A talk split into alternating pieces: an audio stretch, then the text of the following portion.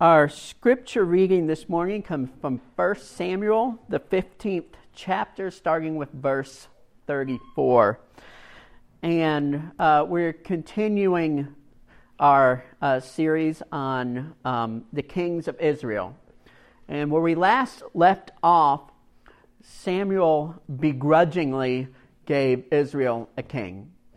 He anointed Saul, and, uh, and God chose Saul to be the king. Well, Saul doesn't quite work out. He isn't obedient to the Lord, and uh, his kingship um, is, uh, is thrown into disarray because of that. And so we pick up with Samuel this morning. Uh, uh, God has rejected Saul as king, and so Samuel is, is going in search of another king to anoint as king over Israel. And so um, we begin 1 Samuel, the 15th chapter, starting with verse 34. Hear now the word of our Lord. Then Samuel left for Ramah, but Saul went, went up to his home in Gibeah of Saul. Until the day Samuel died, he did not go see Saul again, though Samuel mourned for him. And the Lord was grieved that he had made Saul king over Israel. The Lord said to Samuel, How long will you mourn for Saul, since I have rejected him as king over Israel? Fill your horn with oil and be on your way. I am sending you to Jesse of Bethlehem. I have chosen one of his sons to be king. But Samuel said, How can I go? Saul will hear about it and kill me. The Lord said, Take a heifer with you and say, I have come to sacrifice to the Lord. Invite Jesse to the sacrifice, and I will show you what to do. You are to anoint for me the one I indicate. Samuel did what the Lord said. When he arrived at Bethlehem, the elders of the town trembled when they met him. They asked, Do you come in peace? Samuel replied, Yes, in peace. I have come to sacrifice to the Lord. Consecrate yourselves and come to the sacrifice with me. Then he consecrated Jesse and his sons and invited them to the sacrifice. When they arrived, Samuel saw Eliab and thought, Surely the Lord's anointed stands here before the Lord. But the Lord said to Samuel, Do not consider his appearance or his height, for I have rejected him. The Lord does not look at the things man looks at. Man looks at the outward appearance, but the Lord looks at the heart.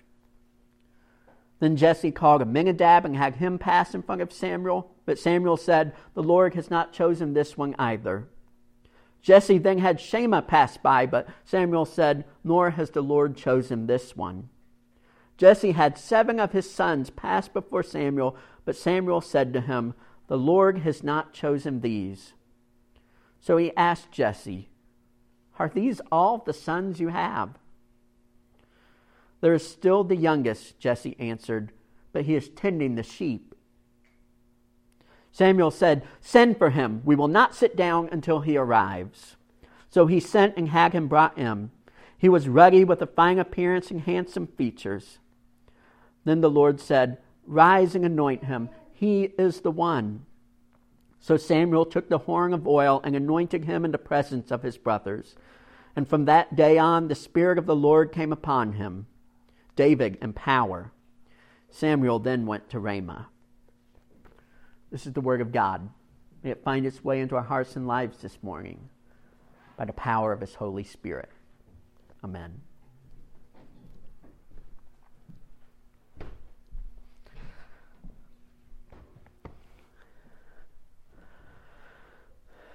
So, I remember like it was yesterday. I was 19 years old and uh, working at my first church as the part time youth and children's minister at uh, First United Methodist Church in Barbourville, Kentucky.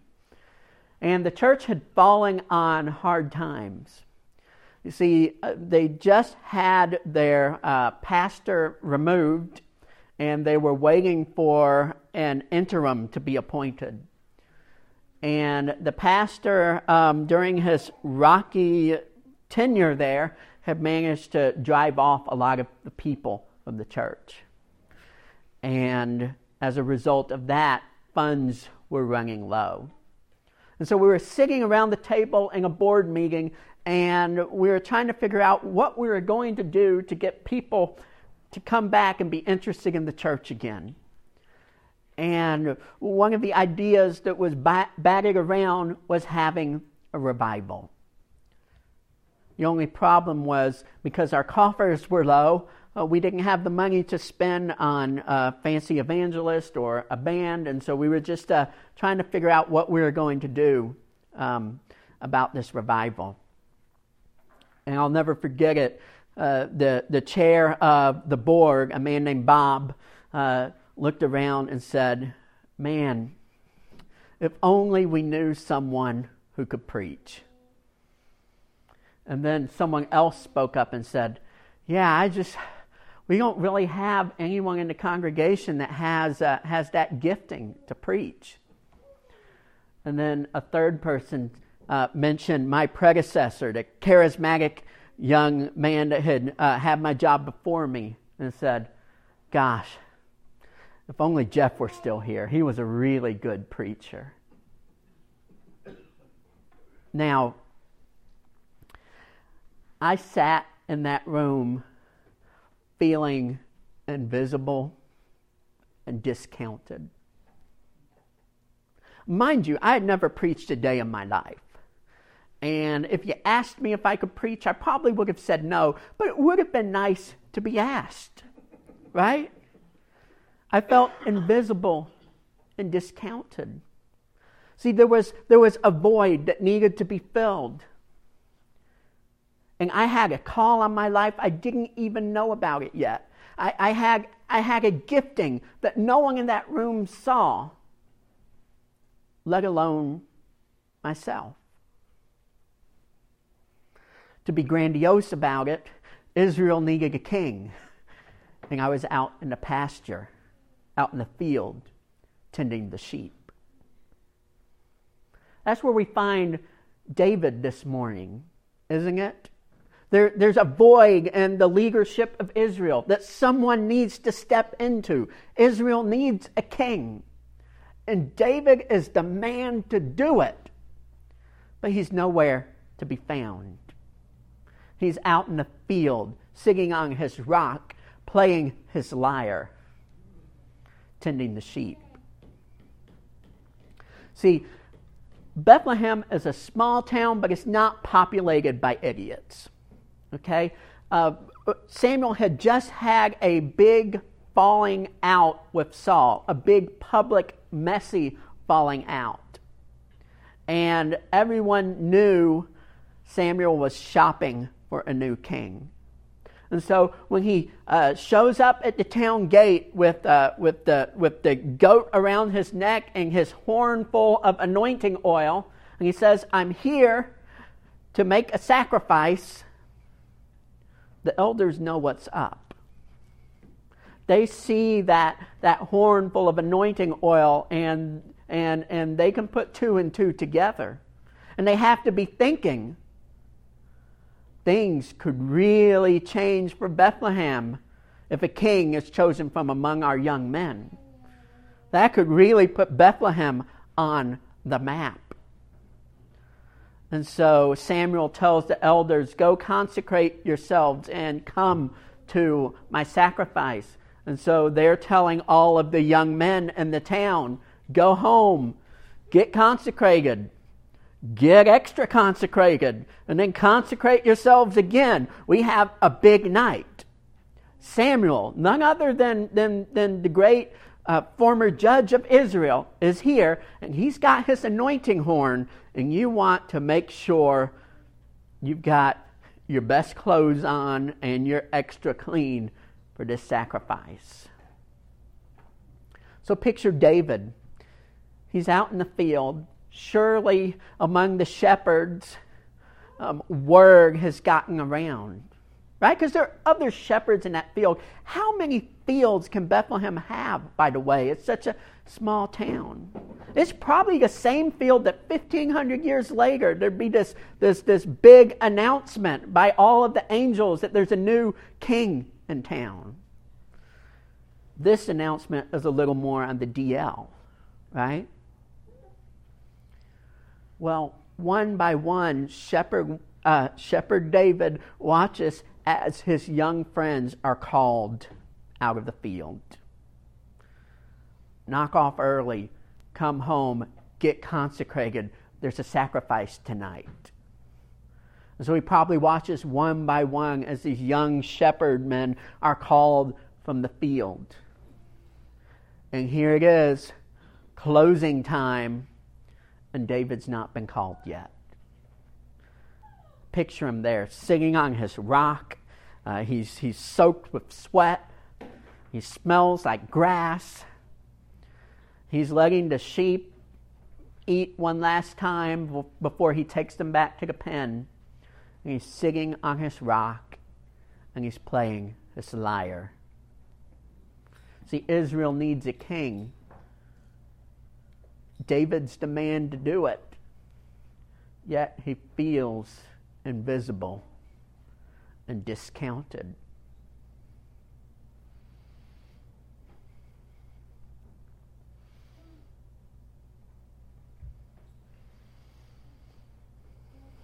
Lost my train of thought.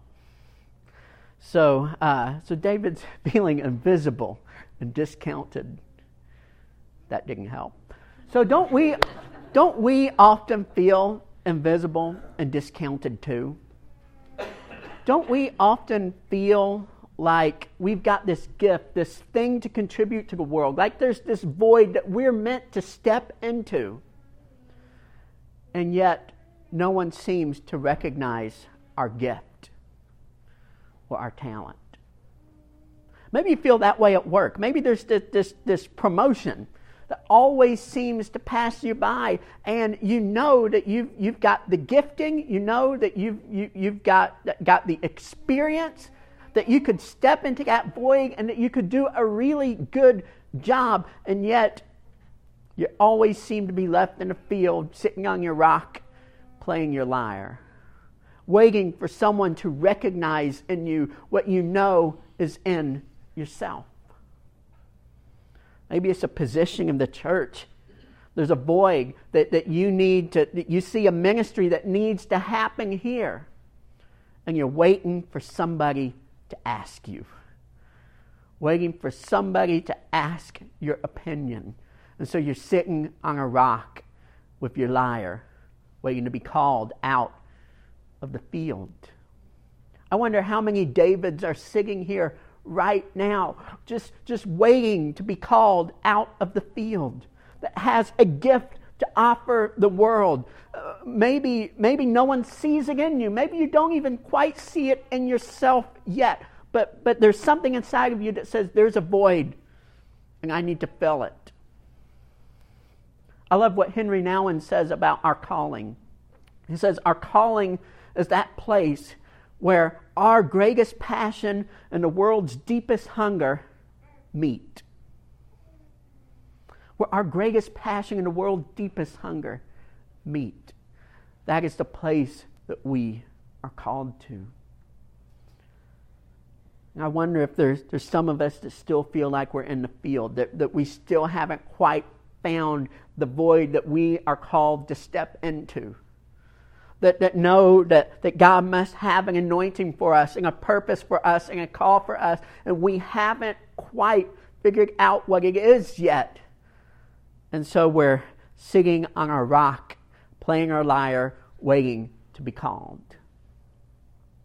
Some of us know we're called, but we're waiting for someone to ask. We've got, um, we've got that pink Cadillac fantasy going on and, and, here's what I mean. It's like it's like every every movie about a band, uh, that, you know, a rock and roll band that that, that, that comes from out of nowhere and, and is successful overnight. It all starts the same way. The band is is sitting in their garage and they're playing their music, and then a pink Cadillac shows up, right? And it's the big record exec with, with his cowboy hat and, and, his white handlebar mustache. And he's like i heard you boys playing up the road. And, and, and you, got, you got a sound that's going to change the world. Come with me and i'll get you signed up. And they become rock stars overnight. Some of us some of us have that fantasy We're sitting playing music in our garage and we're waiting for someone to pull up and recognize what it is that we have to contribute. But maybe some of us need to get off our rocks, drop our lyres, and come out of the field and say, Here I am, use me. I think some of us are Davids here this morning. I think some of us are Samuels. See, Samuel maybe, it says in the, in the beginning of, of our, our scripture that he's grieving. I think part of it is see, Samuel was the judge of Israel. He was the last great judge of Israel. He was God's chosen leader for Israel. And the void that he is called to fill is a void that he's leaving behind. Right? First, first he, uh, he anointed Saul to fill this void that he was leaving behind, and then Saul didn't work out. So now he's grieving. Saul's not working out.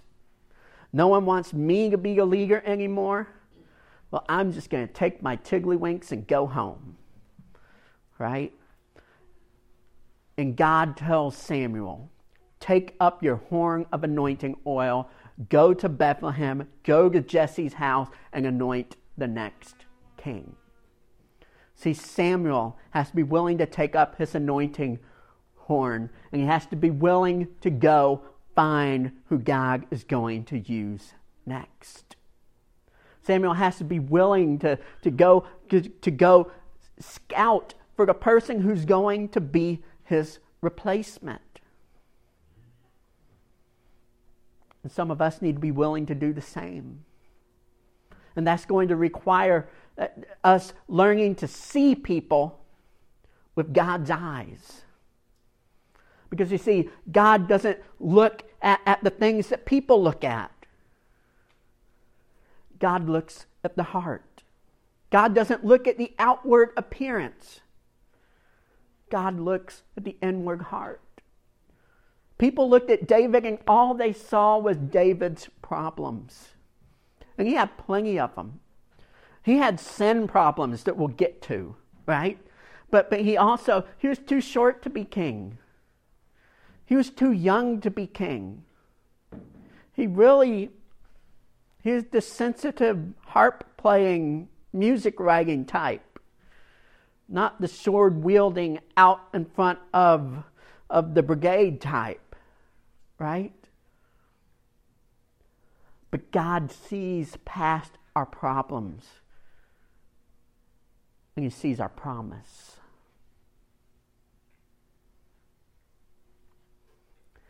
All through the Bible, think of times that God did this, that He looked past people's problems and saw their promise. Think about Sarah right? She, she, she's, this old lady was never able to, to, to have children, and she's told that she's going to be the mother of nations. How does she react? She laughs. Me. Me. But God saw past Sarah's problems and saw her promise. We, we, we spent last year talking about Moses. Moses had a lot of problems, right? Uh, not the least of which he was a murderer right? And, and, he ran away from he ran away from his problems rather than facing them. He had a stutter. And yet god looked past those problems and saw the person that was going to stand up to pharaoh the person that was going to speak the law to israel the person that was going to deliver the captives. Think of, of jeremiah too young to be a prophet God sees past the problems and sees the promise in his heart.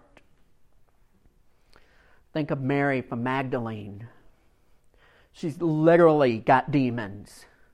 She's a prostitute. And God looks at Mary and sees the first witness to the resurrection. Think of Peter, dumb old illiterate fisherman Peter. God sees the rock on which he will build his church or Saul, the man who, who held everyone's coats while, while Stephen was stoned. who, who was so fixated on his own very strict interpretation of his religion that, that he, was, he was willing to, to, to persecute the church. God looked past those problems and saw the one who would be the apostle to the Gentiles. God sees past our problems and sees our heart. And some of us are called to start doing the same, to take up our anointing horn and start looking at people the way God sees them. Not with their outward appearance, not their outward problems, but, but, but, but seeing what, what it is that's inside of them, that seed of promise that God is waiting to use and, and to bring forth a new generation of leadership. There are people who are David sitting on the rock with their lyres that need to be mentored, that need, that need us to take them under our, our wing and, and, and show them what they can do and what they can be. That's why I love having Keegan and Brooke preach to us when I can't be here. Because I see a calling and a promise in their lives, and I want to give them every opportunity to use that. There are people in our church that, that need to be encouraged and empowered and equipped to do God's work in the world. That need people who come alongside them and see something in them that they may not even see in themselves. To say, I believe you can do this. I believe you are called to this. Get up off your rock. Come out of the field and receive God's anointing. I'm standing here 15 years later after that, that church committee meeting, not because I realized I had a gift to preach, but because someone saw it in me. It was three or four years later, I was working at a different church for this man named Charlie Douglas. Now, I loved Charlie um, Charlie was like when I close my eyes and, and, think of the great mentors in my life, Charlie comes up first. He was this grizzled old um, ex-military guy that needed just everything just so so. And every time I talk to someone who's worked for Charlie, I say, "Wasn't it so great to work for Charlie?" And they just look at me sideways. like everyone I know who's ever worked for Charlie has wound up t- tired or fired, right? and and they'll just go, you know, Charlie was a real SOB, studier of the Bible, right? and uh, but my experience of Charlie was so different because Charlie took me under his wing. And Charlie said, I'm going to make a preacher out of you. And Charlie gave me my first opportunity to preach. Now, I wish I could say I went out and I slayed Goliath on my first outing, but that is not what happened. I studied and studied and got ready for that sermon, and it was 30, 40 minutes of everything I had ever learned. And uh, at, at, the end, I was, I was standing out and, and shaking people's hands as they left, and they just kind of had their head bowed, and that, that was something. And I remember we had this one lady in our congregation who was schizophrenic. And she came through and she shook my hand and said, That is the best sermon that has ever been preached in this church. And uh, I remember thinking, I don't know what sermon you experienced, but it was different than the rest of us. Right? I show up on Monday morning and Charlie says, I'm not going to lie to you, that was a stinker here's what we're going to do next month. And started talking about my sermon next month. And, and then, then he gave me a month after that and a month after that.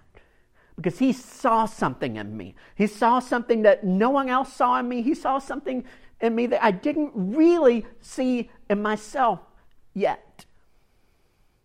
See, I was a David sitting on a rock that needed a Samuel to come with his anointing horn and to bless me and to tell me how God was going to use me. And I believe in this church There are, we got some people that are sitting on the rocks and, and they need to be called out. We've also got some people, maybe they need to let go. Not let go entirely yet, but start training, start equipping, start empowering, start blessing. Saying, I'm not going to be here forever, and I, I want you to take my place, and this is how you're going to do it, and here's what it's going to look like. Some of us need to let go of our lyres and come out of the field. And some of us need to take up that anointing horn and bless the next generation. Amen. Amen. In the name of the Father, and of the Son, and of the Holy Spirit. Amen.